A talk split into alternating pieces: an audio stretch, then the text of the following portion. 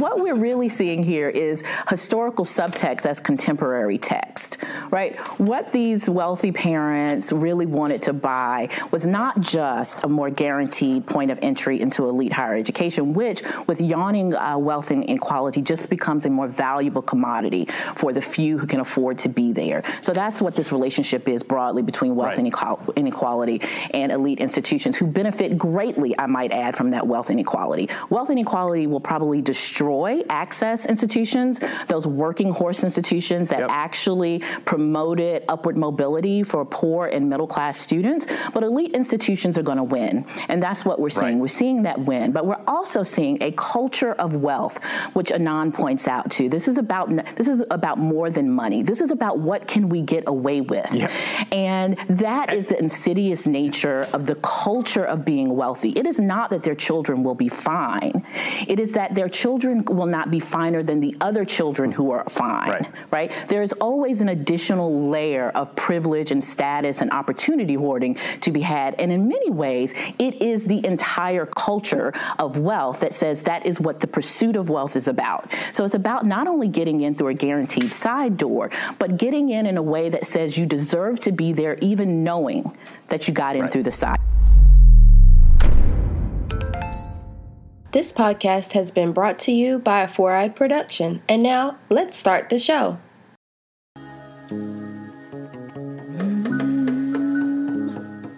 Right back in here. Culture Shock Podcast.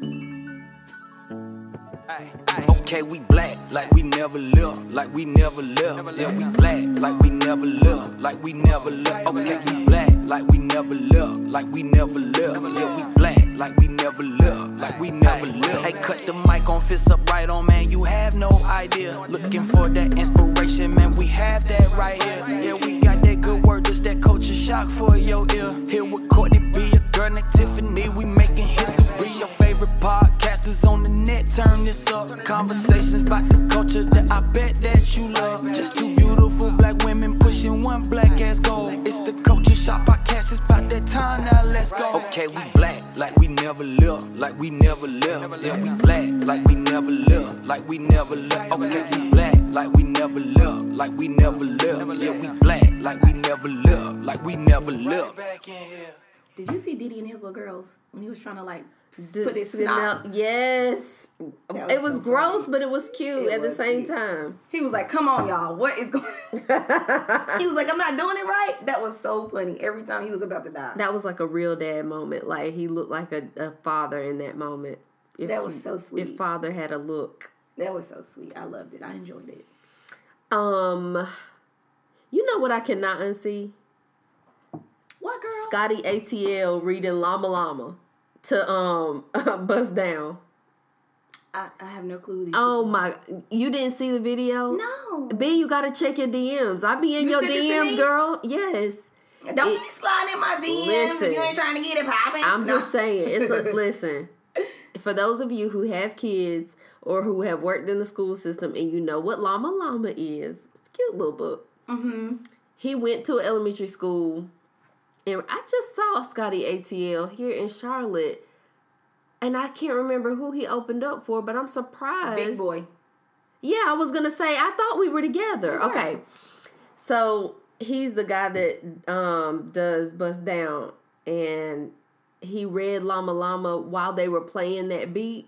And it was so funny. You just gotta see it for yourself. But I cannot unhear that.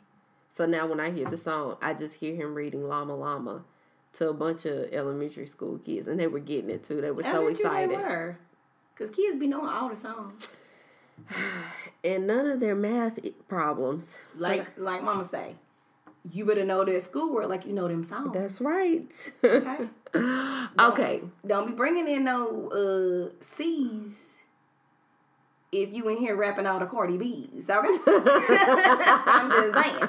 That's, that's what we're not gonna do. Okay? Facts, facts on facts on uh, facts. Listen, sis and bro.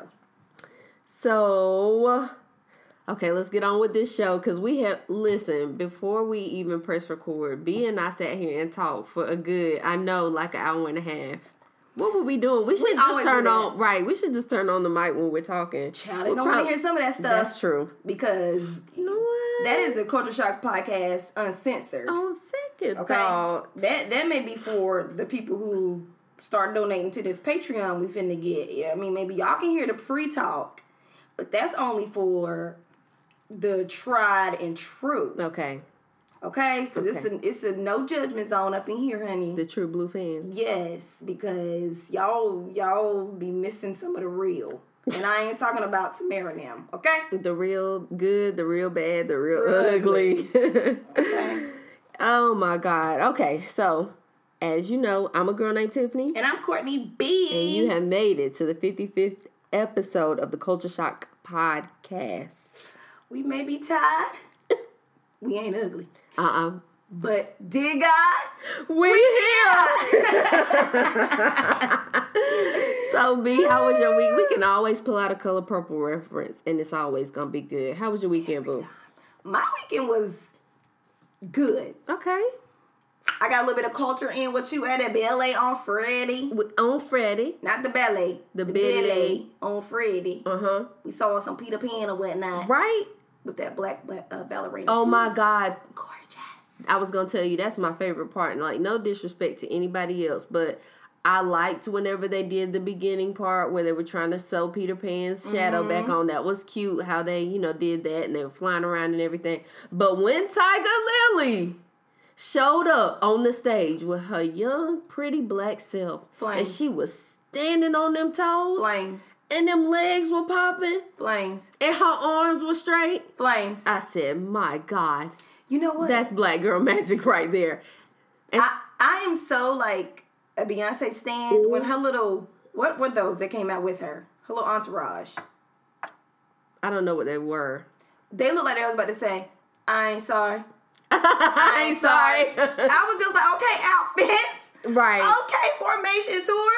Where did y'all get these outfits? Did Beyonce let you borrow them too? Or something like good. that. It was so good. And, was and you want to hear something funny?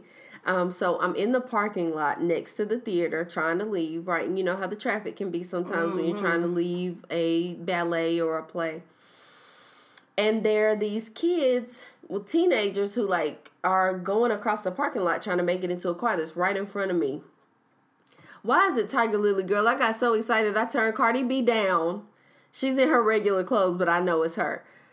Turn Cardi B down, rolled my window down, and before I knew it, I was hollering at her. I scared her. I was like, I'm so sorry. You were just so good, so Listen. beautiful, so black, and so amazing. Listen, that was like little baby uh Misty Copeland here. Okay. I was like, come on, sister. Come on, little sis. Listen, Stretch them legs out. Okay. I don't remember what her real name is, and I'm not gonna go get the book or anything so I can tell y'all. But here in Charlotte, North Carolina, they are running Peter Pan at Knight Theater, and if you have an opportunity to go see it before it leaves, that little black girl is something else. She was. Um, so I did that on Friday. Mm-hmm. Saturday, I went to one of my favorite restaurants. Don't judge me, but it's TGI Fridays. Jack Daniels chicken and shrimp with loaded mashed potatoes and broccoli. Always hit. Okay. I just said that to somebody the other day. Spots. Nothing wrong with Fridays. Now Applebee's, I don't No, know. I don't fool Applebee's, but, but that, Fridays? that that Jack Daniels chicken and scrimp Okay. on perk. This I knew you for a reason. Um, so I did that. Went and um smoked a little hookah. Mm-hmm. Although I hadn't done it in a while because I seen a report on the news and I was just like, Lord, I'm not trying to have no heart attack and no stroke from no hookah. So it's been a long time since I have indulged, but I did and had a good time. And then on Sunday, um, my um little niece from DC Diamond is one of you know who Lonnie B is, right? I do. I love Lonnie B. Good So- morning. I mean, she was awesome. So she's one of his dancers, Mm-hmm. and he came on Sunday evening, and he had a show at the I think it's called the Majestic. It's off Independence. It Right. was such a good show, Really? and I think you would have loved it because he talked about how growing up he wanted to be on Broadway, and he was like, my favorite Broadway show is Chicago. Yeah. So he basically did a redo of For real. He had it coming. Oh my he god! He had it coming, but it was called the hood, the hood bitch blues. Girl, it was so Like his own rendition of "He Had It Coming." Yes, You know I love Chicago. Yes, You know I love. Chicago. it was so it was so so good um i really enjoyed myself like my family and him and his family they all are from the same part of dc so i remember seeing him when i was a kid Mm-hmm. um so it's just funny to like you know see him up there and then my niece is up there like doing her thing and she's just beautiful her name is diamond um but her dance name is peppa so she goes by pep Okay, Pep. but um, it was good. I had a good time. I enjoyed myself, and I remember asking my mom we were on the way because my mom, she of course wanted to see my niece. So we are on the way over there, and I was like, "Well, what kind of show is it?" And she was like, "I don't know."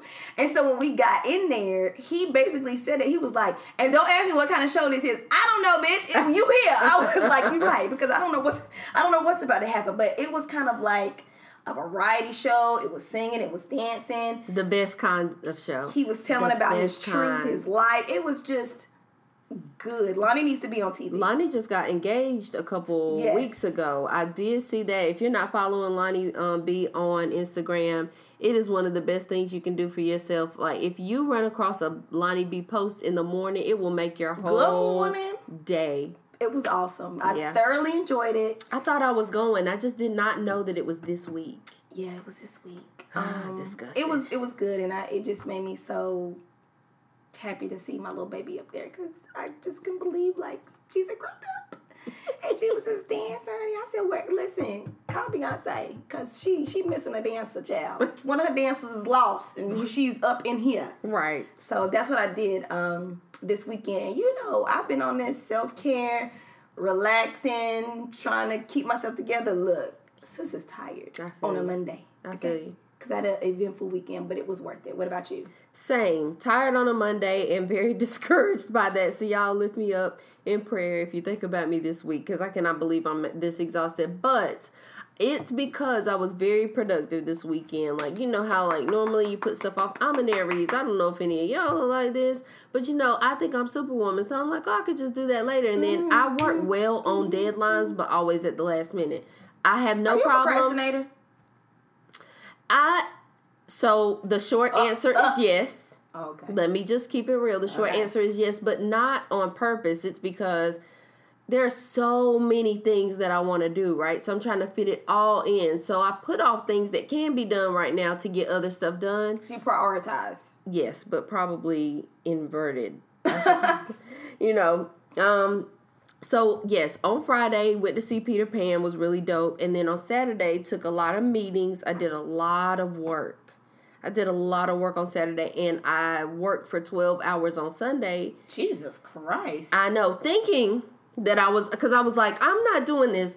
It this month, next month, and the month after needs to be about getting money. I can't get money if I don't have my priorities in order, right? So I say, okay, okay. that's a word. That will preach if you let it. Okay.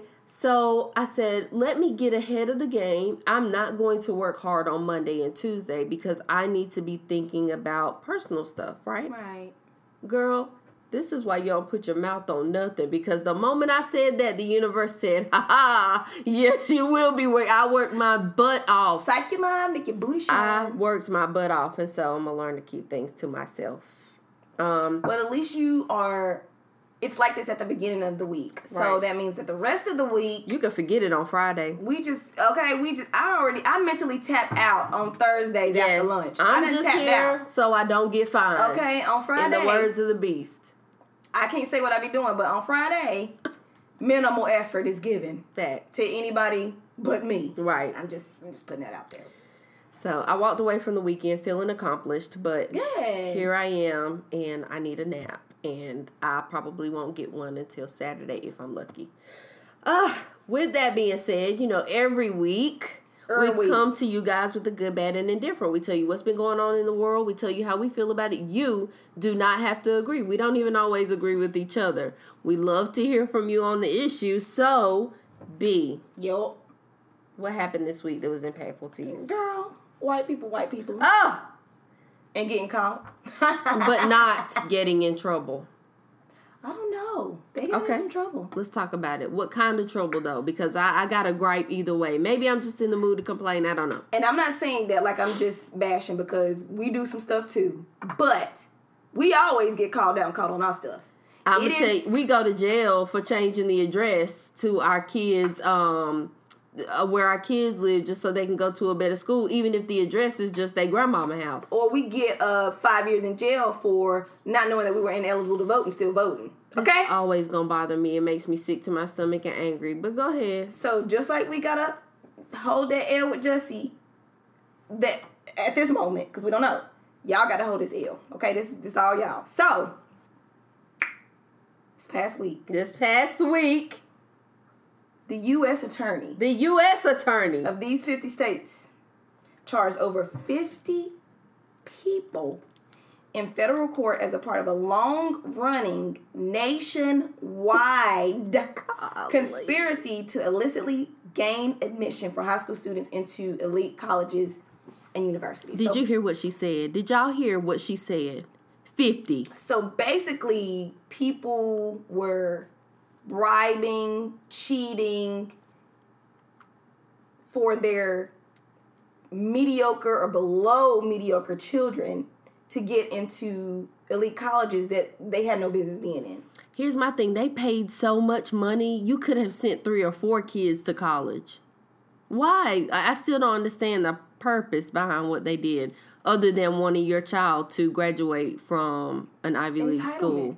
This is this is my thing about it. Why do you feel like just because your child is your child that they deserve a spot in this university over someone who has been working their butt off to get there? Like why do you just think that oh I'm just going to pay for you to get there? My thing is if they were not the brightest in high school, are you just going to continue to just pay I mean like Yes. I guess that's what you're going to have to do because sis, they're going to flunk out. This is why we graduate from schools where we were held accountable. And then we get into the workforce with these mediocre people who graduated from these about to throw my prestigious schools and they can't even function with like regular groups of individuals. They don't know how to do their jobs. And a lot of times you're doing the job for them or training them for the position that they have. They're getting paid two three sometimes four times what you're getting paid. And yet, because they went to an Ivy League school, they're better than you. They deserve the job. Bootstrap conversations are being had. Think about the number of students who should have had those positions mm-hmm. but didn't get them because somebody else's parents was were paying off the school so that they could get that that spot. If I had ever applied to one of those schools, And didn't get in. and didn't get in during this time period, I would be suing. They would have to pay me. I mean, they were paying the payments range from like fifteen thousand dollars to like six point five million. Six point five mil, uh, six point five million dollars in, in payments. Yeah. That's why would you do that? If you had that So much that- money, I don't even need to go to school. So their so their children can basically grow up and be like that dude that had the Fyre festival. Cause that's exactly what's gonna happen. They're gonna get out into these into the real world and f up something or get to medical school and about kill somebody because they think that they can buy their way through everything and you cannot. It will it will it will get you in certain rooms, but at the end of the day, it's gonna come a time where that skill is gonna be tested. Let me tell you something. If my parent could pay upward of six million dollars, Why are you even going to school? Thank you. If my mama could pay six What? million dollars, unless I wanted to be a doctor or a profession that a profession that required that kind of education, we should be at home when I'm like 17, figuring out what business. And maybe I need to go take some business classes. Maybe I need to get an associate's degree or whatever. But what business you're going to help me as my parent open, even if I, you know, we make this agreement where I pay you back or, or whatever. Th- why? why steal a spot from somebody else? And um, I mean, it's just, it, it's just mind-boggling to me. I mean, they had even been paying the proctors um, to go in and change test results to, and questions on the test and answers to make that make it look like these students were um, making higher than what they were on their entrance exams, like the SATs and the ACT. Um, and the the two that they've highlighted, these are not the only people, but the the famous or the celebrity um, um, names that have been mentioned or people that have been arrested is Felicity Huffman from Desperate Housewives and American Crime, and Lori Loughlin, um, who was Aunt Becky from Full House and, and Fuller House. Right. And what's so crazy is that Lori Loughlin's um, daughter is a is apparently a YouTube a YouTuber. Yeah. And she has been screenshotted and recorded on her YouTube channel saying that she doesn't even know how much she's even going to be in school. Or I'm like, so why? What are you paying all this money for when she's saying that she doesn't even know how much? Like she said, you, you guys know I'm really not into school. So why are you now risking federal For a child who federal doesn't crimes, even a federal conviction for a child who don't even want to be in school? right. So is this And about it- her or is it about you? And if she's a popular YouTuber, then she's already She making is. money. She's a very, very popular um YouTuber. Um I mean it's just so crazy. Like Lori Loughlin, and you know her husband is um Massimo, I can't pronounce it. I think it's Giannulli. Massimo from Target. That's her husband. He's Mm-hmm. That designer. Oh yeah, yeah. I Um, did know that. Yeah, they paid five hundred thousand dollars in exchange for having their two daughters designated as recruits, um, crew recruits. Right. They've never been on a crew team. They never done any of that, so that they can fill that spot. Like, can you imagine being someone who has participated in that sport since like middle school, and you can't get in because somebody is faking and lying and saying that they're If I was a student athlete and I had applied and I knew that my grades were good and I knew I was a great athlete, you would have to pay me. I, I just um I don't like to see anyone get in trouble and go to jail. But I do think that you ought to be held accountable for what you do. And I hope that this was worth it to y'all. To be freaking in federal court to be humiliated in front of the world. Like you're not just like Joe Schmo. Like you y'all are really famous. I mean like it's I'm not going through all of that for my kid. Like if you don't want to do your work, that's fine. But you just need to figure out what you're gonna do. I'm not spending no millions of dollars for you to get in school and still be on YouTube saying you don't even want to do this. Like, girl, I just committed fraud to get you here. You're still on YouTube talking about. I don't know how much I'm gonna be in school because you know I have all these projects and things coming up. But I am excited for game days and you know like parties and pe- that's what she said. That's what she said, girl. I said, mm mm mm. I'm glad my little old degree was bought and paid for with blood, sweat, and tears, girl. And Sallie Mae. Here's the thing. I don't think I thought that they I don't think they're gonna get in the kind of trouble that they need to get into. Um, yes, embarrassment might be like the worst of it for them. And yes, they will likely have to pay a fine to someone, but we already see that money is not the the issue anyway. I feel like they should be expelled. I could have sworn I read something today that said that some somebody's job, yeah, somebody's daughters withdrew. They should. They should have to. With, they should have to withdraw, or be, or be forced to be expelled. Like we're gonna, you face expulsion if you don't just go ahead and drop these classes. Boo. Yeah, I really don't like it because then you have situations where like um the young lady Kamilah Campbell that wanted to go to um Florida State University and major in dance and I think she had like a 3.1 GPA and she took the SAT. You read that story where she scored a 900. Not the worst SAT Oh, yeah, score know in the whole wide about. world. And then so 7 months later she d- took it again, which a lot of students do and she made a 1230. But instead of a letter with the score in it, she got a letter saying basically that her new scores were not valid because she did better. Yeah, that makes no sense. So now she's, you know, she's having to go through an appeal process and prove that she made a twelve How can she prove? Like I went in there and took the test. Like what are you talking about? Right. But listen, when you Riled got the, up. when you got the complexion for, the Protection. protection, That's a real thing. child. So I get sick. I mean, look at the people White House. I mean, he got all his kids in there. Look at the view with Meghan McCain. She she ain't never took a political science class in her lifetime, but she's a political analyst. Boo, you went to Columbia for art history. So who told you was, you were a political analyst? Because her father. Girl. My father. Girl, okay. bye. I'm sorry. I'm sorry. okay, what you got? What else? Um, so I'm sure by now you guys have um, heard the story about the white supremacists, um, the 28 year old Brenton Tarrant, I think is how you pronounce his last name, who um, attacked mosques in New Zealand. And at one time I heard that there were 50 deaths, another time I heard that there were 51 deaths. Um, so so many things about this story. I mean, it's a classic case of this happens once or twice a year somewhere in the world where people are going to church or going to an event to have a good time, to worship or whatever, and they don't make it out alive. Um, I was reading individual stories today, and I was just getting so inundated with sadness. It was ridiculous. I know there was like a newlywed couple in there, you know, just just on a Friday at service.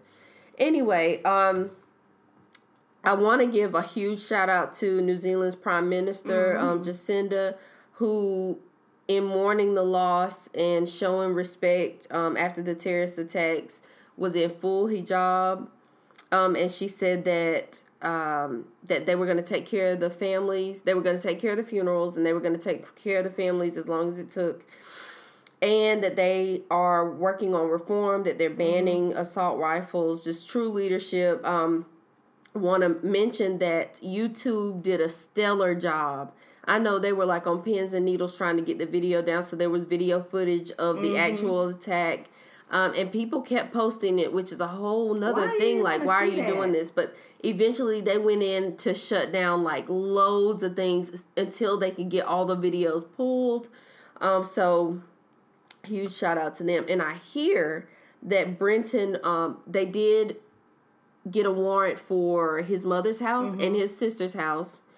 Um, and he is expecting, well, they are expecting him to um, represent himself. So they did ask him if he wanted counsel several times. He said no. Um, we're hearing that they believe that it's um, a ploy to be able to spread some of his white supremacist views. Yeah, because he was like um in the pictures that they posted when he was in custody, he was in the picture he is exhibiting a white supremacist hand gesture in the pictures. Um, but one thing that just really it always mind boggles me is is just the the contrast between news outlets. Yeah, like how they report it. Yeah. Yes. You know, because CNN is like calling this what it is. It's a terror attack, blah, blah, blah. And then Fox News is like, well, we don't know whether they were targeted because of their race or because of their religion. What What doesn't matter? What does it matter? It's still a terrorist attack. and he's he's he's showing a white supremacist hand gesture. What what more Why is it need? that every time that comes up, people are like, "Ah, that's not." Yes, it is. Yes, it is. Yes, it is. I don't know. I just I, I They also believe that I don't know. Even though he was, they do think that um, it it was just one attacker, but believe that there could have been other people helping to execute Mm-hmm. uh, the attacks. And he also there was some manifesto that came out where he said that one of his inspirations was Candace Owens.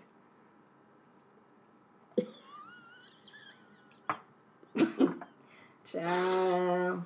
I realized that my my response just now was inappropriate, but girl, That's what he said. One of his biggest influences was Candace Owens. in what way?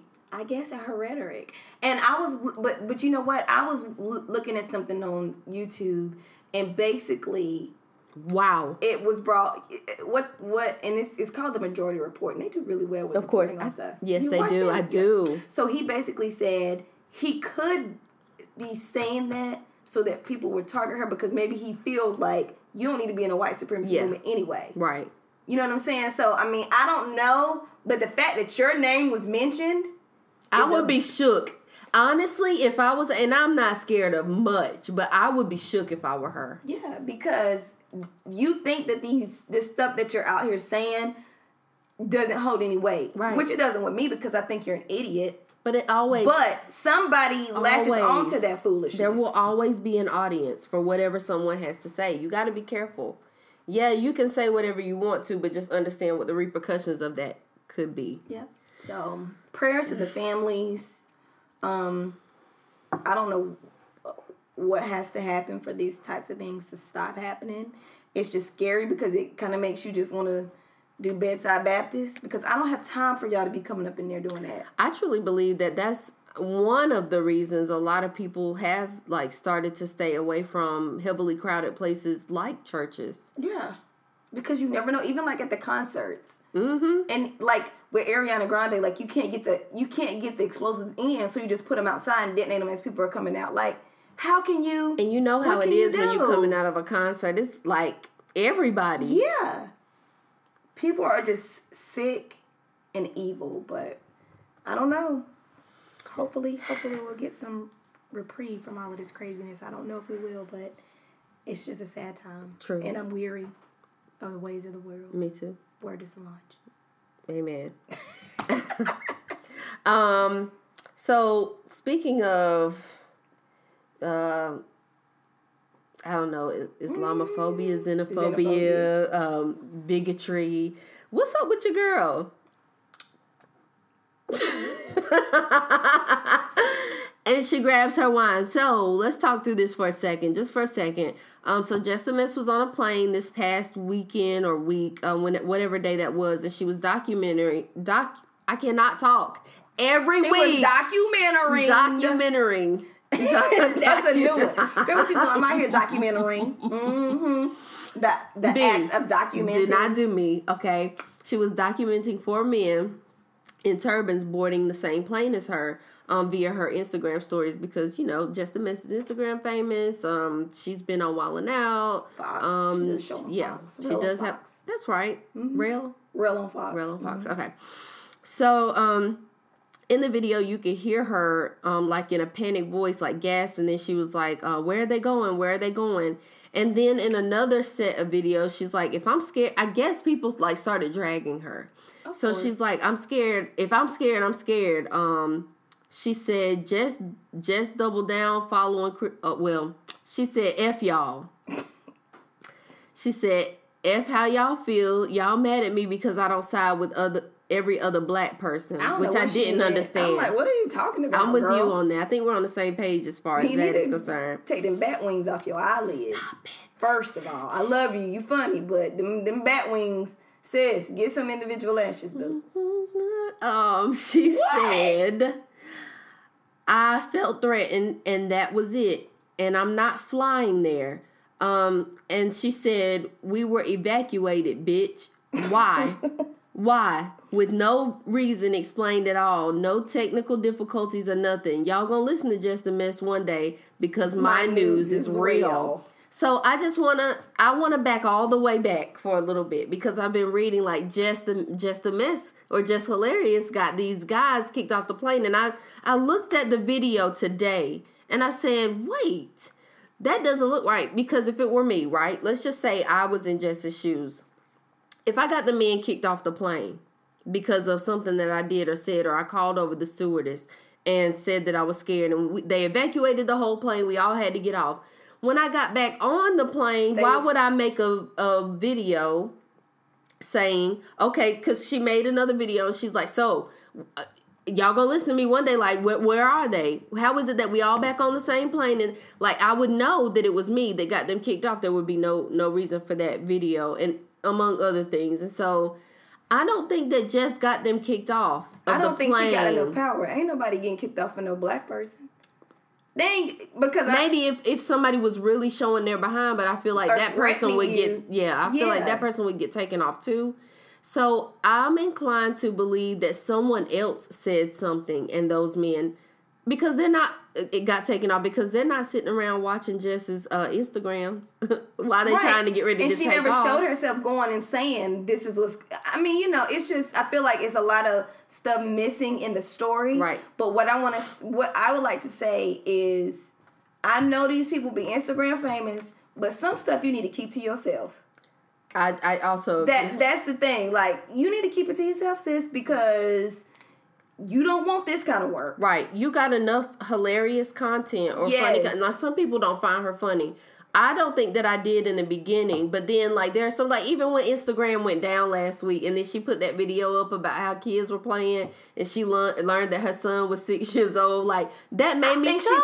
chuckle. I thought that I- was good. I think she's funny, and the and one reason why I like Jess is because Jess can be funny as herself. She don't have to put on no costume. You know, she's not one of these dudes that have to dress like a woman in every video to be funny. Like she's just on there talking, being herself, and she's funny. But I feel like when you're on that platform and that's how you basically make your money and connect with your audience, you have to be careful about oversharing mm-hmm. and thinking about especially in this day and age. Like back in the day, like I mean, me and my brother were talking about like on Ace Ventura where it was like just the the stuff they were making fun of now. Oh my god! Like it would make you cringe if the movie came out today. Mm. But Ace Ventura is a movie that people went back and back and back to watch over and over and over again. so I don't think that comedy was as heavily scrutinized as it is now given the times that we live in. Yeah. So that is something that she's gonna have to take into account. Yeah. But I just can't see Jess Hilarious getting them people kicked off no plane. Because oh I'm scared. Like that ain't The the I- whole I- setup didn't didn't look right. No. Um, I, I totally disagree with the way that she handled it. Um, Inappropriate. yes, she was very inappropriate, and I don't understand how people in turbans made you feel uncomfortable. when you had a thumb on your head. I was thinking that when I watched the video for the What? second. Oh God! When I was watching video for the, second hell? time, I was like, "Yeah, but what you have on your head, the way you have it on your head, look- somebody would think the same thing about you." So what are you talking about, sis? Girl, you better just stick to the Jess with the mess and going on your tour and real on Fox and whatever. Just stop it. Just stop, girl.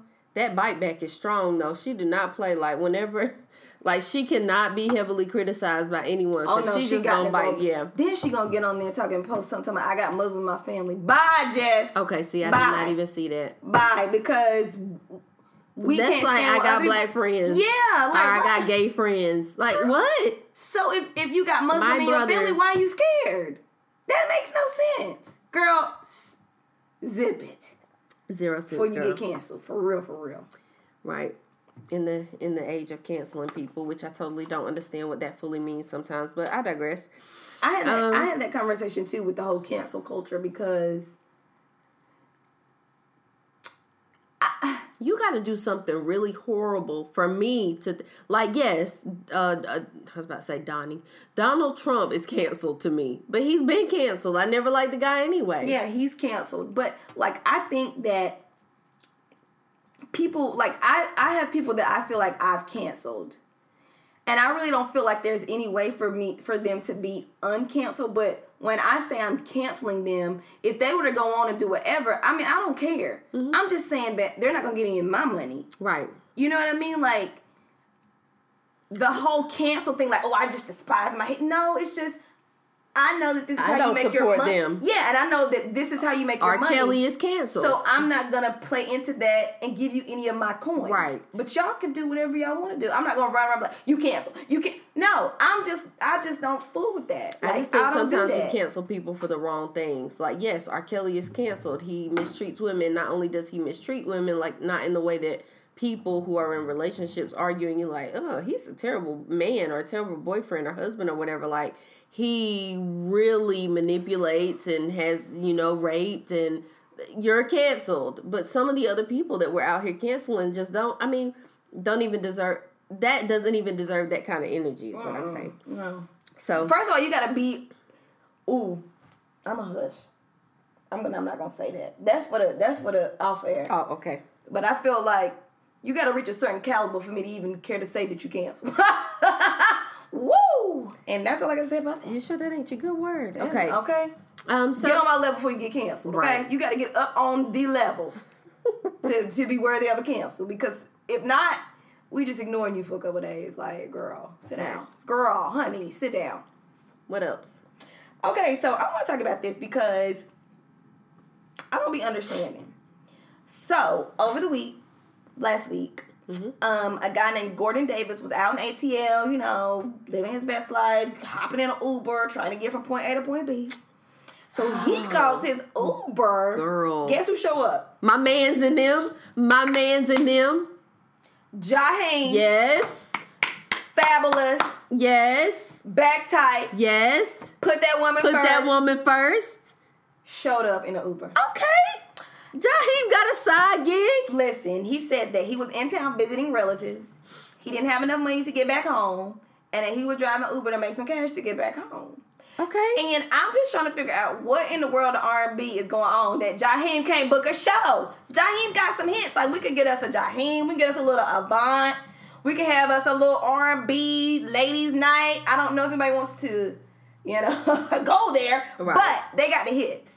They Yeah. got the hits. Like Jaheim is one of my favorite artists of all time, and like not like super not how this isn't name dropping or whatever, but um most people know like I used to work in radio, and so he was so kind. He like he is a kind person, so kind that like one night after a show, I was like, hey, can you call my mama? She really loves your music. He was like, yeah, give me your phone. He called my mom. Like I always tell people, like she played it so cool because my mom is just so, you know, people are people, right? Like it's Jaheim. Yes, he has a talent, but you know, he's a person, and um, just real humble, real kind. Obviously, a do what you got to do kind of guy, and we obviously see that because he's out making. He's not asking anybody for any money. He's working. working. Didn't we getting just go through this with Elvin from um the Cosby Show? All I can say is, ain't nothing stopping me from getting back tight with you. Go ahead and trip, you got the right to. That is my Lord mercy. jam. Listen, Jaheim, do what you got to do. That's right. I mean, he said that he he's not ashamed. He be, he's doing Uber as a means of survival right now. That's right. Y'all promoters, get Jaheim on the show. Please. If we can get K-Ci and JoJo back out here, we can get Jaheim back. Okay? I would actually go to a K-Ci JoJo, uh, H Town, uh, Jaheim. I, would, not, I uh, can't do H Town Why? because Dino is gone. I know, but No, hit- it's still gonna hit the same. No, it ain't gonna hit. Yes, it is. It is not because Would you I'm go not, to a TLC show? no. Okay. Because this is the thing, and it's no disrespect because I just posted H Town. I don't think y'all understand the um, the amount of obsession I had for H Town back in the day. I had no business. I was gonna to say you were kind of a baby, Girl, had they tape uh, begging after dark? Don't ask me. ma'am. I, had. I didn't know what they were talking I need to about. talk to your mother. I had that and um, Bone Thugs, Easy Turn 1999. Boop. Okay. The unedited versions. Anyway, anywho, Dino was the vo- the voice to H Town. Dino unfortunately passed away. Him and his pregnant girlfriend in a car crash years and years ago. Yeah. I like Gi and Shazam. Yeah. But they ain't got them vocals like Dino did. Fair. Fair. Okay, so I don't know about that, but I could do a little Jaheim. I could do a little K-Ci, JoJo, and Dalvin because DeVante is Don't do that. DeVante be DeVante is DeVante. Yes, DeVante is DeVante. He's out Devontaeing. We can get a little Avant. I mean, we can we can get this thing together. What's crazy is that show that I was just talking about uh, had Avant and Jaheim. Th- as a Listen, performance, and it somebody was- will have a baby after. I mean, somebody getting pregnant. for It won't, sure. it won't be your girl. You sure? Uh, girl.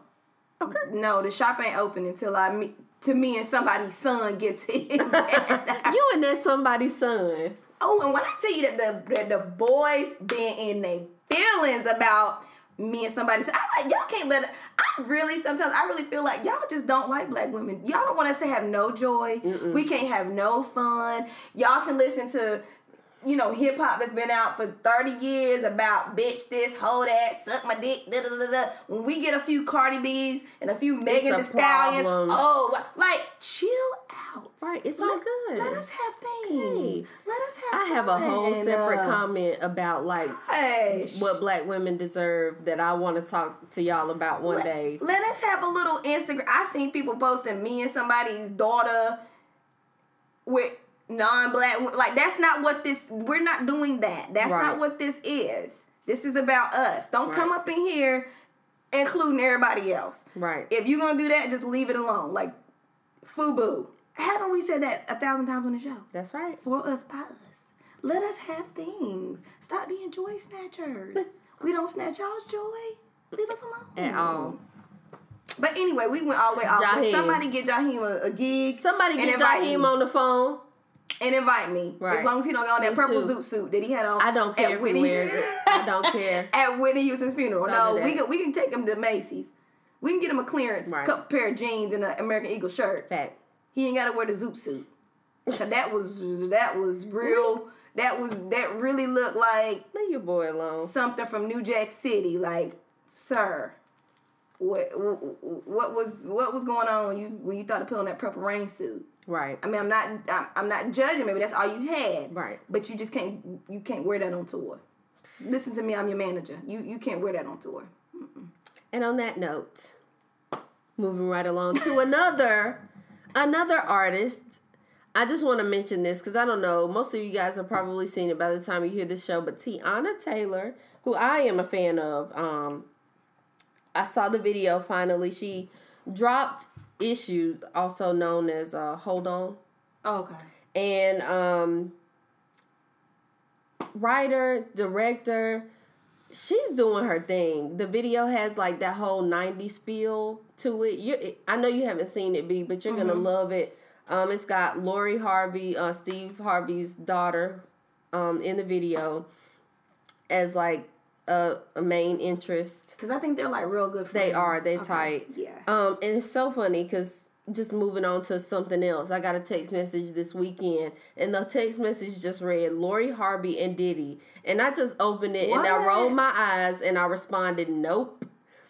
No, so there's this man. rumor going around. You know, she used to date what? what who was it? Justin. Justin. Yes, I Justin and Kristen. Now, we always on, had this dirty. I know. No, He would never do that. I, don't, I don't think so. she loved Kim. They were seen in the same place, and I just got irritated because I was like, they're both they both have a celebrity status, and they both get invited to places. And if she used to date his son, Why wouldn't I know she? that there are grimy people like that because I have been tried like that before by Mm-hmm. somebody's daddy. Disgusting.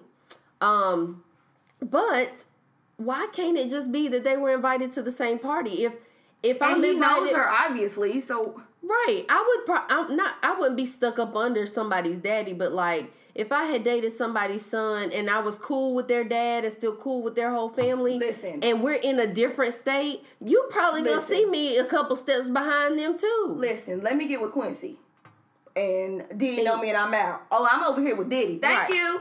Sarat. Like, why Fam- would not? famous this is, or not, yeah, this is this Family. Is over here. Right, it's family. You know he gonna look out. Come on now. I don't Nah, know. yeah, People were that's just and people ran with this rumor all That's weekend, and I was just so confused by that. They were calling her all kinds of names, not just people, but like in the reporting, like talking about her reputation She don't have no and how reputation. she's seen. She don't she's have been no seen with several different men. Like she dating. She is that's not what married. I'm saying. That's what I'm saying.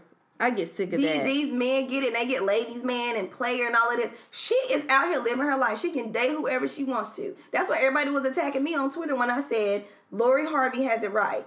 You date who you want That's until right, you're until- settled down. Until somebody comes that comes around and locks it down that I actually like. then then I won't be dating. But I can date. I mean, she can't help it that she's famous. People gonna see her out. put me in a positive courtship where I feel loved and protected and respected, and then I won't be out here dating anymore. Oh, Now, that's a word. And it'll preach If you let it, if you let it. Hallelujah. ah, You better come on and, and get on, get up on, call on the Lord on high in this place. Call on I Jesus. have to hold my eyes sometimes because it starts jumping because I just get so passionate. oh, did you see where they're gonna um allow cameras in the courtroom during the R. Kelly But- trial? I just said this to who was I speaking with? I was speaking with someone, maybe a friend on the phone, and I said, at this point, now I'm not going to lie. And those of you listen to this, you may feel upset, you may feel a certain kind of way, but when I tell you that I had to forcibly like remove my phone from my desk when them damn interviews was coming out because uh. that was pure entertainment. R. Kelly was. is crazy. Like it was entertainment. But I feel like the message and the and the the people who are really important in this case are gonna get lost because of all of the foolish, Mm-hmm. foolish ish, the the the the show and the spectacle and the like. You think it's, It's- gonna be like um uh OJ Simpson, the OJ Simpson trial? Yes. And I'm just like, I'm not saying that. I feel like it's gonna be like the episode of Boondocks. He just might as well jump up on the table and just start stepping in the name of love. He might as well. He might as well just jump on up there, Courtney, what you gonna do with that? die laughing. When I tell you, I'm gonna be in the floor. I was just getting ready to say I could I literally have a visual of you in the floor In the floor. screaming. because when I tell you, them darn when they made him look like Pinky from next Friday, Yeah. when he was crying, I lost it. Like it was like trapped in the closet. But see, R. Kelly is at the end of the day, he is an artist. He knows what he's doing. He is playing it up to the cameras. Mm-hmm. He knows what he's doing. He thinks that he can charm and charisma his way out of this. It's not going to happen. And I feel like it's going to turn into I mean, it kind of is the R. Kelly show, but it's gonna turn into like the R. Kelly show. You know what I mean? Like it's gonna be a spectacle. Right. So, I mean, I don't know, but I can't say that I won't look, cause I might need to see what what happens to Sylvester. I'm gonna be um watching, but only for research purposes. You know, I have this podcast and I need some material to. T- I don't. I don't deserve that look that you're giving me from across this room. I don't appreciate it. So anyway, yeah. Um, notes, notes. I'll be taking notes. Okay, I want to talk about something serious before we get into our content. Okay. So, um, on previous episodes, I know that we've talked about colorism in the U.S. and racism in the U.S., but um, racism, classism, those things exist globally, not just here in America. So I wanted to, since it is still Women's History Month, I wanted to talk about um, a lady by the name of Marielle Franco. She was a Brazilian councilwoman, and she was the only black woman on um, Rio. She's from Rio. Yeah. Um, on um, the 51 member um, governing council. She was openly lesbian and very out- outspoken about race relations and pr- uh, police brutality. So, right right at a year ago, on March 14th last year, she was leaving like a town hall or something or another and as she was getting into her vehicle two people on um, in a car rolled up and just shot and killed her Right. and so it started this um, you know like outcry in brazil and it was like a hashtag and you know they were trying to figure out who um, killed her and the hashtag was who ordered mariel's murder so she had been very outspoken about police brutality about corrupt police and about the oppression of black and brown people in brazil. And um, i mean i know like the media will portray that you know brazilians all look a certain way but they look just like we do. Of they're all shades they're all colors because they are of the diaspora. And anywhere that you have a class that has money and is in power that is not it doesn't matter even if they are black but if especially if they're not black and you have poor communities and people that are darker skinned that don't have money somebody finna be oppressed and it ain't the people with money so that is what had been going on there. And so this past week, they arrested two former police officers in connection with her um, murder. And what was interesting to me is that up until you know how it is, like they they try to downplay stuff until it's just like the people are just going nuts. Yes. So initially, when she was murdered, I was reading where they were saying that the government basically said that racism isn't an issue just kind of like how they're doing here with with the New Zealand and you know with the um the terrorist attacks that we get here that they don't it's not racism Right. but it is It is. she was an openly gay black woman only black woman on this council who vehemently spoke out against racism and police brutality. You know, it's crazy because this does not come as a surprise. When it happened, we said it's the government or mm-hmm. it's the police force. Mm-hmm. So, duh.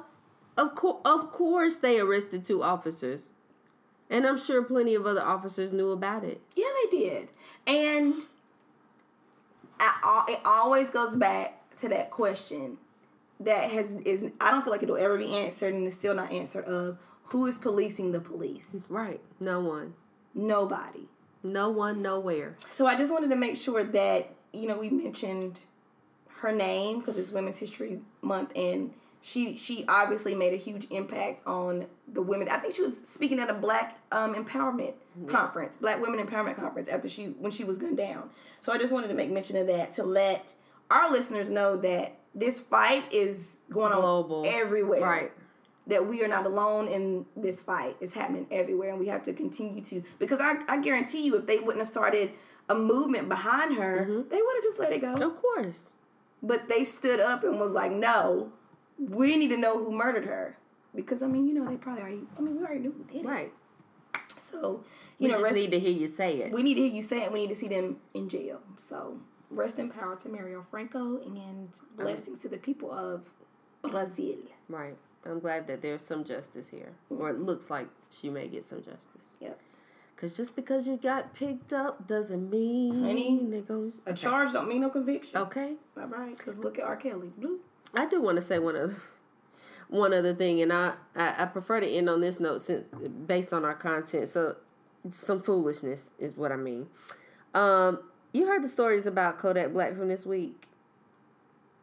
I muted his name on my stuff. Did you really? I don't That was like him. probably the smartest thing you I, could have done. I do not like him. Okay, you guys can listen to his music. You can do whatever you What want. What is a Kodak Black as- song? Do you know one? Like for real? Like could you name one? I'm I'm sure I know them. I just Yeah, don't know that that, I song know with Travis them. Scott. Only because it pops up. It popped up in my um workout. It's Okay, ZEZE. okay. Something, something, something to run.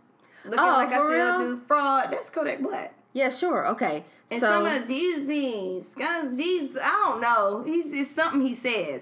Those are only two songs I've heard of. why did that just tickle me so And I look at my title, I'm like, oh, that's Gremlin. Let me hit next. So Kodak Black like was already out here disrespecting Young M.A.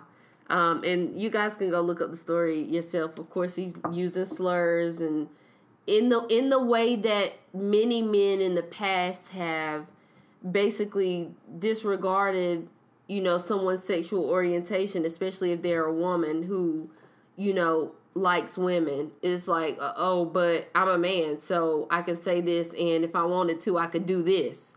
Child, I don't, don't care if you, want you. right. So I don't know who. Listen, only a mother's somebody. love. Only. nope, somebody. I'm just saying, a face. Only, a, mother, could love. Okay. but the story that I want to uh, tell right quick, I don't know if you guys have heard this, but Sticky Fingaz from Onyx. Come on now, Onyx, like respect. That's what's wrong with these kids. They ain't got no respect. Well, he said this. Some of these kids So- get, get whooped around in a circle with their arm up in the air. No, he didn't get that, or maybe he did. I don't know. Kodak Black is on on I think IG Live telling the story about Sticky Fingaz, and you can go look it up for yourself. But he's basically saying he was on my tour bus dancing. I didn't like his old head energy because I don't respect. I don't like. He said these at words, and I'm paraphrasing, but out of his own mouth, like I don't like older people. I didn't. Re- I don't like. I didn't like his old head energy he was dancing on my tour bus. He said something about him being from the 70s or the 80s and that being old, which made me laugh so hard. So he was like, he basically stole off on Sticky Fingaz and punched him in the face. And then that Sticky Fingaz had a, a bag on his tour bus. And that he took the bag and there was a gun in it. And he took the gun and tried to shoot Sticky Fingaz with his own gun. And Sticky Fingaz took off running, but the gun was fake. And he was like, Well, if it's a fake gun, if you know your gun is fake, then why are you running? First of all, I do not believe you, sir. Second of all, I do not believe you, sir. That Third of all, I do not believe that you punched Sticky Fingaz in the face. And that we've never heard about it. And that you're still here to tell the story. And I'm mm. just gonna leave that at that. But 70s, 80s, he didn't like his old head energy, girl. Listen, let's let this is what I'm gonna say because you already you look real geriatric in the face. So let's see let's see what happens when we get you know 20 years down the road and let's let's see how you look with that gut and all this scissor and all of this and all that. Let's just see how you look because I guarantee you these 80s old heads gonna be in much better condition than you, Gremlin. At the, at the exact same whoever time. whoever is around you need to stop feeding you after midnight. That's all I got to say about that. Don't feed him after midnight, okay? Because you see what happens. They don't die, they multiply, okay? And that's all. I I'm thought that was Bebe's kids. he he ain't one. He ain't a baby. you mean tell me he's not a baby's kid? Child, I don't know whose kid he is. Moving right along, so it is still Women's uh, History Month, Women's Month, and we here at the Culture Shock Podcast are equal opportunity historians when it comes to people of color, with an emphasis on black. That right, that right. So today we want to give you a real culture shock by teaching you about black women criminals, black women crime bosses and criminals. Listen, everybody know everybody knows somebody. Okay, Everybody knows somebody. everybody knows somebody. Somebody, never mind. Too much. Um. So B, who you got? So first on my list is the world renowned Doris Payne. Okay? Doris Payne is a jewel thief who has been stealing jewels. Why do I love Miss Doris so much? Miss I do. Why? she has been stealing jewels for over 50 years. She Yes, is the she has. true definition of a kleptomaniac. So, um, like I said, she's a high end jewelry thief. She has um, committed crimes in Greece, Britain, France, Switzerland, Monte Carlo, and even here at South Park Mall in Charlotte. Yes. Was wasn't that recently? Not This was in tw- recently, in- but like in 2015. But like, yeah, I was gonna Yeah, say not long too ago. long ago. No, it's not that long ago. Um, back in July of 2015, she was arrested in David Yurman here in Charlotte for taking a $33,000 engagement ring Oh, from okay. the counter. And Did they? And they clearly didn't know she was the Doris Payne. no, because back in the day, it, she it was like high alert. Like they knew who to look out for. But basically, her mo was she would come into the store like well dressed, and she was just a beautiful lady. Uh-huh. She would come in like well dressed and ask to see multiple pieces of jewelry at one time, in an effort to confuse the clerk while she stole one. Right. And they, you know, they kind of forget like what all they put out on the counter, and they put the stuff back, and she leaves, and boom. She got whatever she has dropped down in her sleeve. Right. So there was a documentary on about her on um Lifetime, I mean not Lifetime, on Netflix called The Life and Crimes of Doris Payne, and it talked about how um her most notorious crime was stealing a 10 carat diamond ring um valued at $500,000 in Monte Carlo. And they arrested her. She served 9 months, but they never got the they never got the ring back. Or the diamond back. They never got it back. and she was arrested in Ohio back in the 80s and escaped from federal prison during a hospital visit. So, your girl. Diamond Doris Payne. Ain't nobody take my pride. Uh-uh. Hey, can't nobody hold me down. Oh no. I got to keep on moving. Doris was like, uh uh Did you What jail? Did you Jail? where they were gonna do a movie about her, and they may still do it, but Tessa Thompson, my girl, That would was be good. is supposed to play uh, Diamond Doris. that it's listen, Bro, y'all. this got go to be watch, a movie. Stop sleeping on the women. This is content. Go watch go watch the movie. Go watch the documentary for yourself. And I think but part of her part of her ability to get out of these things and to escape is she is charming. Yeah. She knows she knows how to play up her je ne sais quoi. She really does. She knows what she's doing because I mean, you watch and you just fall like you feel sorry for her. Right. And then who's gonna throw a little bitty eighty something year old granny in jail with health problems? Like nobody's gonna put her in jail. I mean, and con- that's why she keeps doing it. context. When she stole from Charlotte, she was already like 81, get ready to turn 82. Yeah, and I think she had an ankle bracelet on. Like she don't care. It's Not funny. She does. She said, "Look, I've been doing this my whole life," and and you can tell like when she talks about it, Mm-hmm. she just genuinely likes to do it. I think she gets a thrill out of knowing like I can get away with this. Like it's the thrill. Right. Um dang, what's your boy's name? Um now I cannot get the name Frank White out of my head.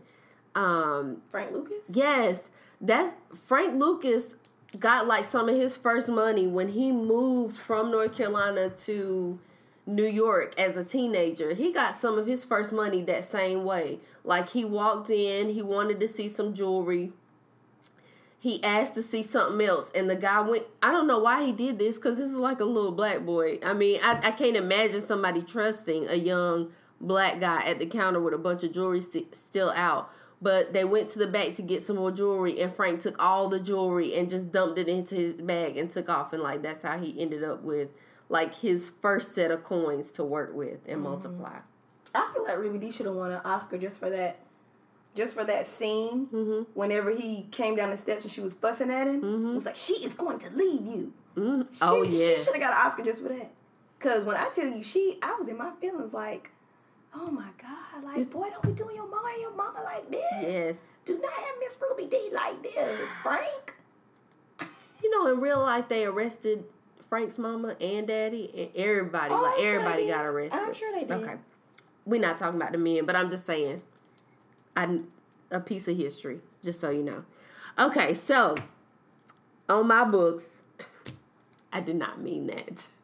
Um, but- Pun intended. Eh, pun intended. Um, Stephanie St. Clair, mobster maven, gangster, ran tons of businesses in Harlem in the 1900s, which you know I said last week. I love the 1900s, 1920 specifically. She ran numbers, um, but it's crazy because I'm gonna tell you a little bit about her, but she was also a black activist. So it's like really hard not to love her because she took her money and she would like put ads in the paper about police brutality or like if something was going wrong, like if the mob was against her, she would open up an ad. Like she would complain about the police um like coming and harassing her, but because nobody was doing anything about the complaint, she would just pay to have it put in the paper so everybody could read about it. It was crazy. She was like Robin Hood. I I kind of feel that way a little bit. Um, she had beef with the police. She had beef with the mafia after they started moving to Harlem after prohibition ended because they couldn't get any money or whatever. And so I guess like they wanted payment from not just her but everybody, and she just wouldn't fold. Um, they called her Queenie, Madam Queen, um, Madam Saint Clair or Madame Saint Clair, which is the name that I used to hear all the time and her chief uh, um, enforcer was El Ellsworth Johnson, aka Bumpy Bumpy Johnson, which ties back into the whole Frank Lucas thing. Um, so with her like running numbers, it was a tight system too. Like she got filthy rich off of running numbers, and she was still able to keep her business even though the mafia like was kind of against her until Bumpy double crossed her. That's how it always is. Always somebody selling you out. Exactly. Um, and so the very guy that was like trying to get payment from her, Bumpy ended up siding with. And so she kind of bowed out, gave her business to Bumpy so that she wouldn't get hurt. She got married. She ended up shooting Huh? shooting the man that she was married to. She did go to jail. He was a terrible person too, but we're not talking about the men. Um, and she eventually got out of jail, reconciled with Bumpy. He moved in with her and was kind of like her protection until he died. And then she died a year later, but when she died, she was still filthy rich at 81 um, from running numbers and from being a black mobster in Harlem in the 1900s. Woo woo. Oh, I do want to say this. You can see portrayals of of um, St. Clair in the Cotton Club, the 1984 um, rendition of Cotton Club. In Hoodlum in 1997, Cicely Tyson played her. And there's a play called 409 Edgecombe Avenue, um, the house of the house on Sugar Hill. So, it's a couple write ups about her, couple works. But I would like to see a modern day movie. I would too. You know who probably could do good? Who? Queen Latifah. For sure. Cause you know she was Mama Morton. I was just getting ready to say, okay, good. tying right back into that Chicago. She could be good. and listen, she did shoot her husband. He had it coming. Oh, you gonna shoot me in my pinky oh, toe? Come on, Della Reese. oh God, rest in peace. Rest in peace. When I tell you, what was that show? Touch My, Touch Angel. My Angel. Oh my God, I used to love that show when I was So growing up. that was my first introduction to um, Della Reese because I wasn't really not that I wasn't allowed to watch Harlem Nights. I just it was a while yeah, before was they let me watch it. too. So when I saw her in Harlem Nights, And she still like she's the same age I was shooketh. back then. I was like, is she cussing? Throw it up and watch it turn into sunshine. Okay. Okay. Okay, so I feel like I totally went all the way left with my people because I just went to the straight killers. It's Because okay. I want. I want to hear. That's I just what I'd be liking to watch because Ma'am, I like killers.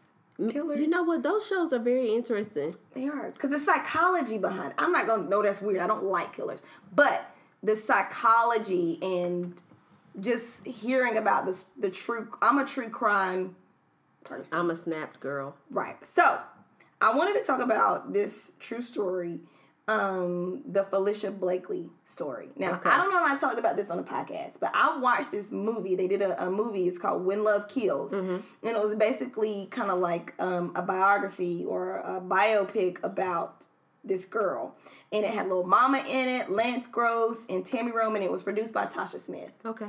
So it was all black production.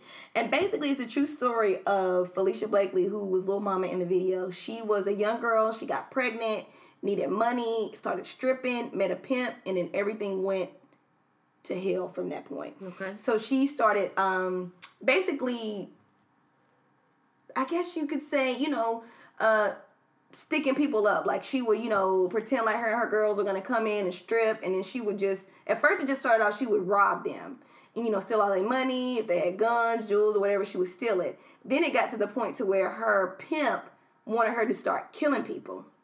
And he was abusive to her and all this kind of stuff.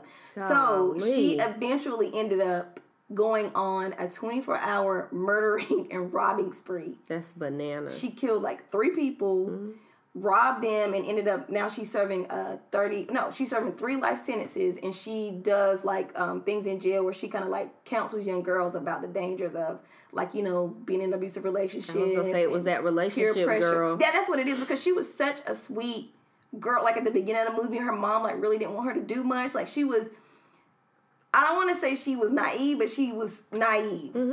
Um, and I mean, but she was out here living like I mean, they had money, fur, she had all of this stuff. Like they were making money, but it got to the point to where she was just basically like his do girl, and she fell for it. Nineteen. What years happened old. to him? Nothing. Because she they're the ones who went to the house and did it. He went with them. So it's her word against theirs. Right. I believe her though. Oh yeah, I believe her too. But it was a good movie. Um, true crime. And um, I mean this person is still with us. right. So But not all at the same time. no. Cause she gonna do them years. Right. Okay. So let me tell you about um Charmaine Roman. I don't know if you guys have heard this story before because I've heard it like three or four times before I actually looked it up. But she's a Jamaican national who migrated to the U.S. in the '80s, and she started trafficking marijuana. Of course, some people will not think that's a big deal, um, but she started trafficking um, weed in night like '97, like towards the end of the '90s. Um, and she wasn't really caught until 2013, which is not that long ago. So the whole time, like the police are watching her, right? The whole time they're thinking she's just aiding. The whole time she was the boss in charge. And so they had been watching her since 2006, which to me for marijuana is a long time. But you know, they were doing Ain't like got nothing better to do. Right, but they were also doing a little um, gun trafficking as well. But anyway, she's like a, a grandmother driving a land, a Land Rover, which is also what I feel like might have put her on the map. She lived in a flashy condo, um, like one of those condos that's uh, really popular in Florida. And she used to gamble a lot and she was helping to raise her grandson. But allegedly, Roman laundered millions of dollars of drug money at the Wynn Casino in Vegas, which I love. It's so beautiful. Um, and she was also laundering money through like an um an inactive uh, promo company called Sure Thing Investments. So when they capture her, police sees 30 32,000 pounds of marijuana. They seized guns, they seized cars, and like $200,000 in cash from her operation. Sidebar, on top of that, she won $187,000 in scratch off lottery tickets from like 2010 until she was caught in 2017. That is equally crazy. Very crazy. And why she need 187 You know what? I'm not in nobody's pockets. But yeah. Um what they who they call the kingpin, which probably should be queen pin, Charmaine Roman. Telling you, came from Jamaica and racked up, didn't she? Got all the money. Mm-hmm. Um. Okay, so Who's I'm- your next killer? this ain't no killer. I'm gonna change it up because I don't want to talk about no more killers. She I ain't no talk killer, about but don't push her. she ain't no killer that we know of. Okay. but she made some coins. So One night on my YouTube binge, I came across a lady um, who was doing an interview by the name of Kimberly Smedley. Have you ever heard of her? Uh, no. So Miss Smedley was arrested and charged and placed in um, federal prison for a number of years for basically being a illegal butt injector, illegal butt shot injector. Oh, girl. This now listen, this lady made 1.5 million dollars doing illegal butt injections. Allegedly, she's done K Michelle, Tiny.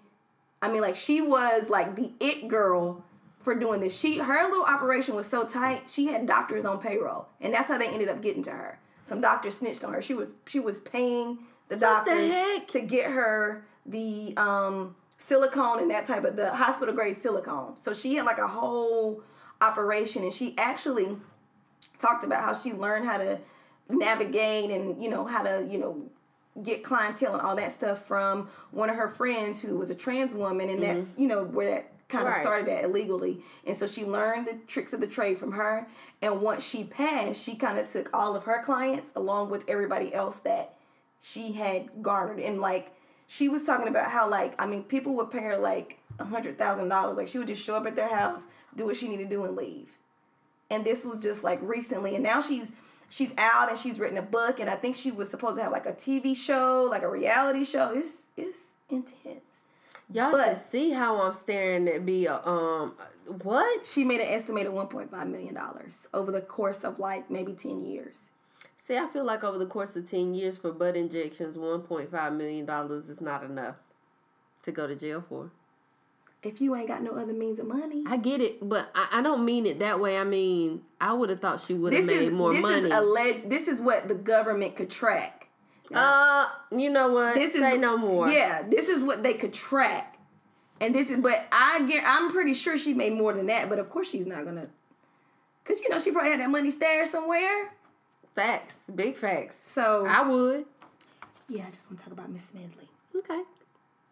but that's it Um, let's see. Who do I want to talk about? I'm probably gonna give y'all like one more. Okay, okay. So you heard of Jamaica Thompson before, right? Mm-mm. For real. Okay, so ni- picture it, Sicily. 1930 right. Right. Now, in, in like um, the 80s, you know, the crack e- epidemic was popping. Um, and Jamaica Thompson is basically like who they dubbed the Queen Pin. She um, was like in LA, cocaine trade.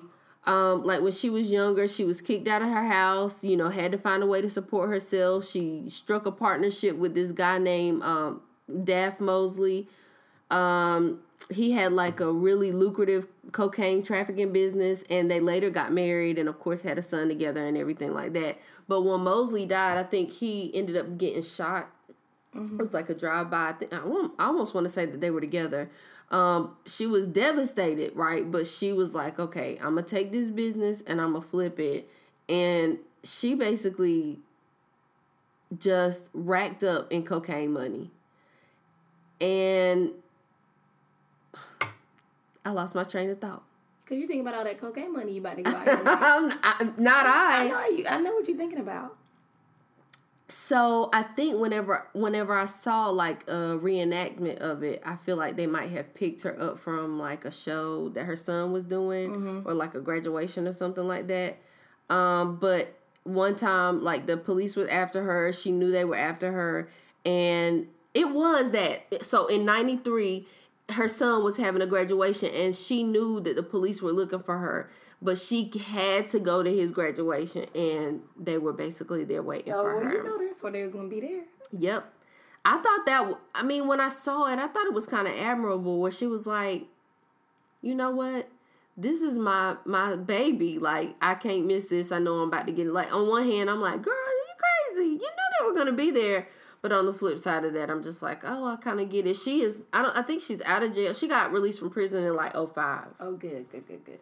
So I feel she wasn't even, well, she was in there for like 13 years. Yeah, total of 13 years. She was in maximum security prison. She was um, in the same prison as, what's her name, Griselda Blanco. yeah, so heavy stuff. But uh she's out and I wanna say she like has a church or she's a minister now. It is it's crazy. Yeah, girl. I won't be going. no, I'm just messing. No. Uh, Listen, listen, Daddy. Sinners need love too. I just got one more to talk about, and then we can just go on. So, Oh, I do want to say this because What? I think this was a recurring theme like throughout the day. The reason she got caught is because she was dating a dude named Cheese. it's always the then- dude. Hurt feelings. They got they broke up and he ratted on her. Always the dude. Yep. It's always the dude. So I'm gonna just say that. I'm gonna just leave it right there. See, watch who you be laying up with, I wonder where Cheese is now. honey. Ain't no that with that name. Ain't no telling. He had it coming. ain't no telling. But I just want to talk about these other chicks. okay. Oh God. So the year, A team?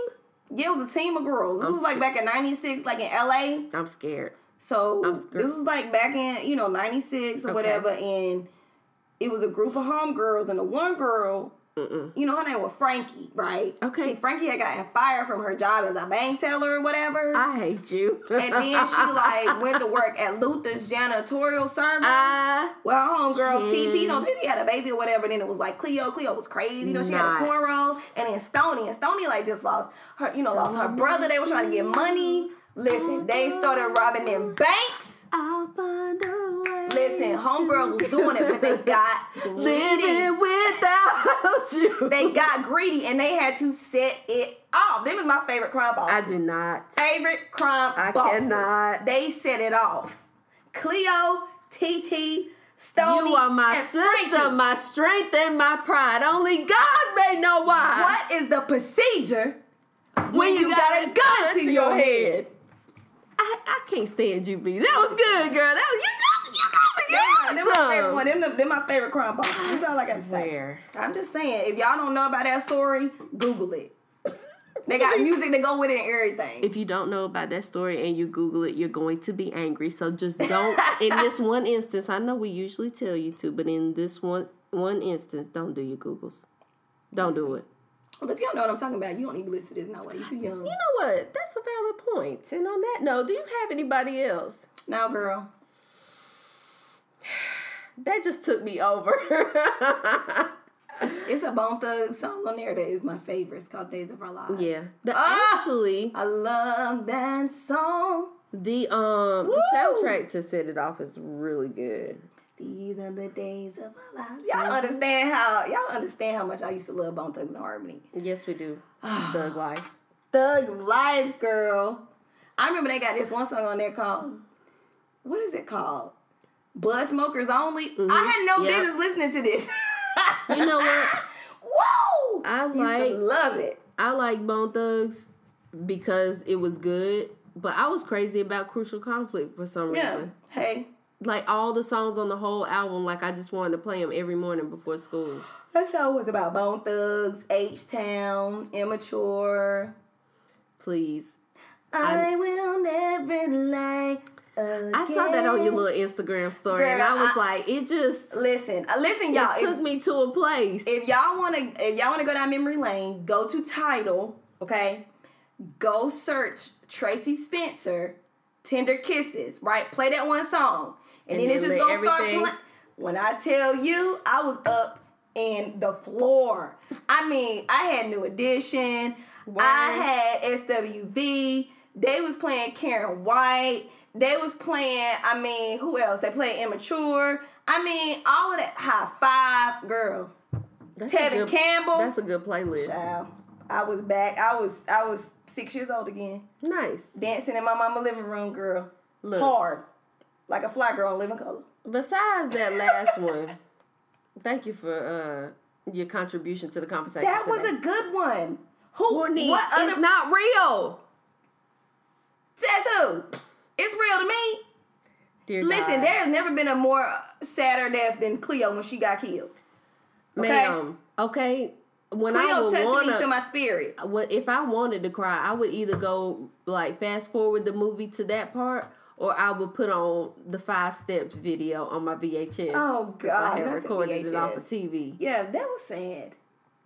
Dru Hill was was popping back in that. Listen, I need like a Dru Hill Jagged Edge 112. I'm missing somebody. I could even do Silk in a concert. Yo, You know that one little John John, whatever his name is, he from South Carolina. He be in South Carolina. hmm Cause my Every- friend's baby daddy used to sing with him. everybody. My mama, baby, daddy, cousin. My sister-in-law, baby cousin Tracy, Right. said she seen you at the movies last night was hugged up with some tramp. Now, Now tell me who she was. what is your Tangent. what is your good word for the good people today? Um. Okay, this is my good word, and I'm gonna keep it short. I had this experience today where I um had to go and do something for my business, and I initially felt like, well, I mean, they did a good job, but they weren't. I, they weren't warm and fuzzy. Right. And then I immediately had to check myself and realize that. And I have been saying this for the past couple weeks, so I don't even know why I felt that way because I had to check myself. Everybody in business ain't got to be your friend. They just got to do their, they just got to do their job And do long it as well. they and do it well. As long as they do their job and do it well, we ain't gotta be friends. Long customer service does matter to me. no, the customer service was fine. Oh, but it just okay. wasn't warm and fuzzy. Gotcha. Like I'm warm and fuzzy. I didn't get warm and fuzzy. Right. I just got quality service and buy, pay your money, get out. So sometimes people don't get warm and fuzzy and they go write a bad review when really they got good service. Yeah. So everybody ain't gotta be your friend. Okay. As long as they're providing their service appropriately, it's quality work, they're not disrespecting you, they ain't gotta be your friend. Right. Get what you pay for and leave. Get out your feelings and get to these checks. Bloop. I like it. That's my good word. I like it. What about you? My good word is also very short this week. It is master your poker face. I thought you were supposed to say Master Pocahontas. I heard say that is so racist. What? I don't know. I thought you were supposed to say Pocahontas. What the? I like Master Pocahontas. I just, you know what? I thought I, my, my mind was spinning. And then when you said it, I was just like, oh, wait, that's not what she was. Focus, be Sorry. focus. Master your poker face. And I only said this because I was thinking yesterday, like the goal of negative energy is to really get you off your rocker. Like the goal of anyone carrying negative energy into your space is to take you out of your box, out of your bag, like get you off of the path that you're on. You gotta master your poker face. Like I can remember several times sitting places and knowing that people were saying things that they thought were going to shock me and i'm just like oh okay. And then i just keep it moving. So just master your poker face no matter how you feel sometimes. I'm not saying don't be expressive but what i am saying is you don't always have to let people especially those people you're not accountable for who are not accountable for you know how you're feeling. Now you can come home and um invent and let it out and decompress to your loved ones or just you know find a way to do that on your own to channel rechannel your energy but just master your poker face and uh, don't let the people outside of your circle or your your positive energy know what you're thinking or how you're feeling or how they have affected you especially if it's negative Got that right. you can reel that in a lot quicker if people don't know because if they know they'll start tap dancing on that like Yeah. oh i found it I just said I just had that conversation with my mama. Like people know that there's this one topic that I'm sensitive about, Mm-hmm. so they always bring it up. Mm-hmm. And so now when they bring it up, I I act totally clueless. Like I don't know what they're talking. I'm like? Right. What? right What are you talking about? Because I know that if you see me get upset, it's just gonna make you pick and poke at that. So Right. I'm like, I don't know what you're talking about. No, no, that's not. You know who? right Who? No, I don't know what you're talking about. Not really. Because people, misery loves company, child. That's all I'm saying. Misery loves company. And if anybody can pull you down and make you feel bad like they feeling, they will do it every time. You better say that. they and will do it every of- time. You you always see like water flows to where it's empty at. Mm-hmm. They will drain you to try to fill themselves up, And then turn around and ask you why you're so empty. or say why you being so mean, or why you so angry, why you so hostile, why Mm-hmm. you got an attitude. Uh, because you've been poking me for the last f- ten years about the same thing. That's why. I'm just not like Candy said. I'm gonna get the blowing up on your ass. Okay. I noticed I noticed that like with people in my life, especially in the past, and people still do it today. I can think of a instance like maybe a month and a half ago where I thought I was being kind and I kept being poked and I kept being poked and I'm like, "Okay, okay. Okay. And then I, I get back into the corner and then I come out fighting, whatever fighting looks like in that moment. And people are like, I mean, I was just saying, or I'm not trying to make you mad, or. But you are. But you are.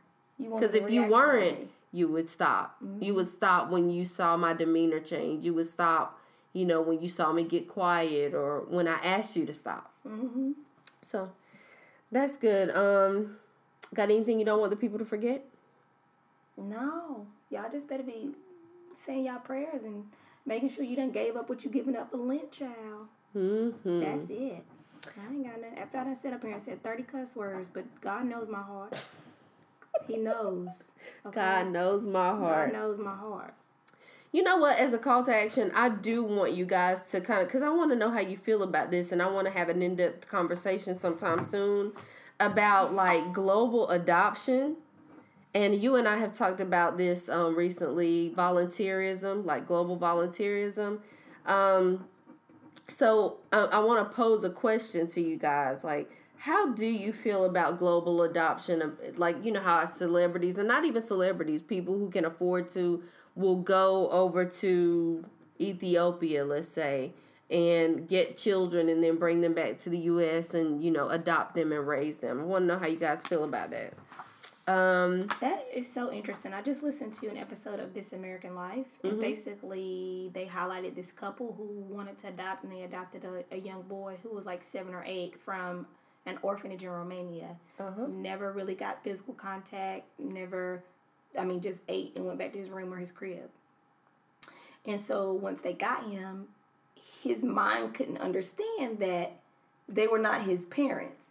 He got in his mind that they left him there and then they just came back to get him and so he developed what's called attachment disorder Right. where he he could not receive or give any type of emotion to these parents like i mean fighting blacking no mamas I, just all kinds of because he thought that they were the original parents. and they left him there for that long. It was a very, very interesting story. And Wow. it just makes me think about it because we're talking about overseas or out of the out of the country adoptions and that is not having something to that extreme. Yeah. But the fact that I don't really know how you've been treating this child or what has really happened. right. You know what I mean? Like it just would I don't know. I feel you. Oh, okay. With that being said, I hate to go. This was a really good conversation today, but you know, you guys can follow us on social media.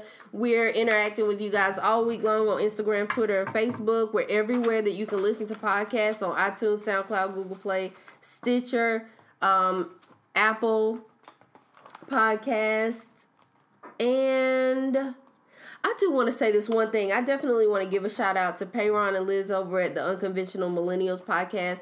They just started, um, but they are already doing good, really good work over there. So shout out to you guys. Keep doing your thing, and we'll keep listening. And you guys who are listening to us, if you want to hear um, similar content with a different spin, please go over and listen to them as well. If all hearts and minds are clear, They clear. I'm a girl named Tiffany. And I'm Courtney B. Until next week, we out.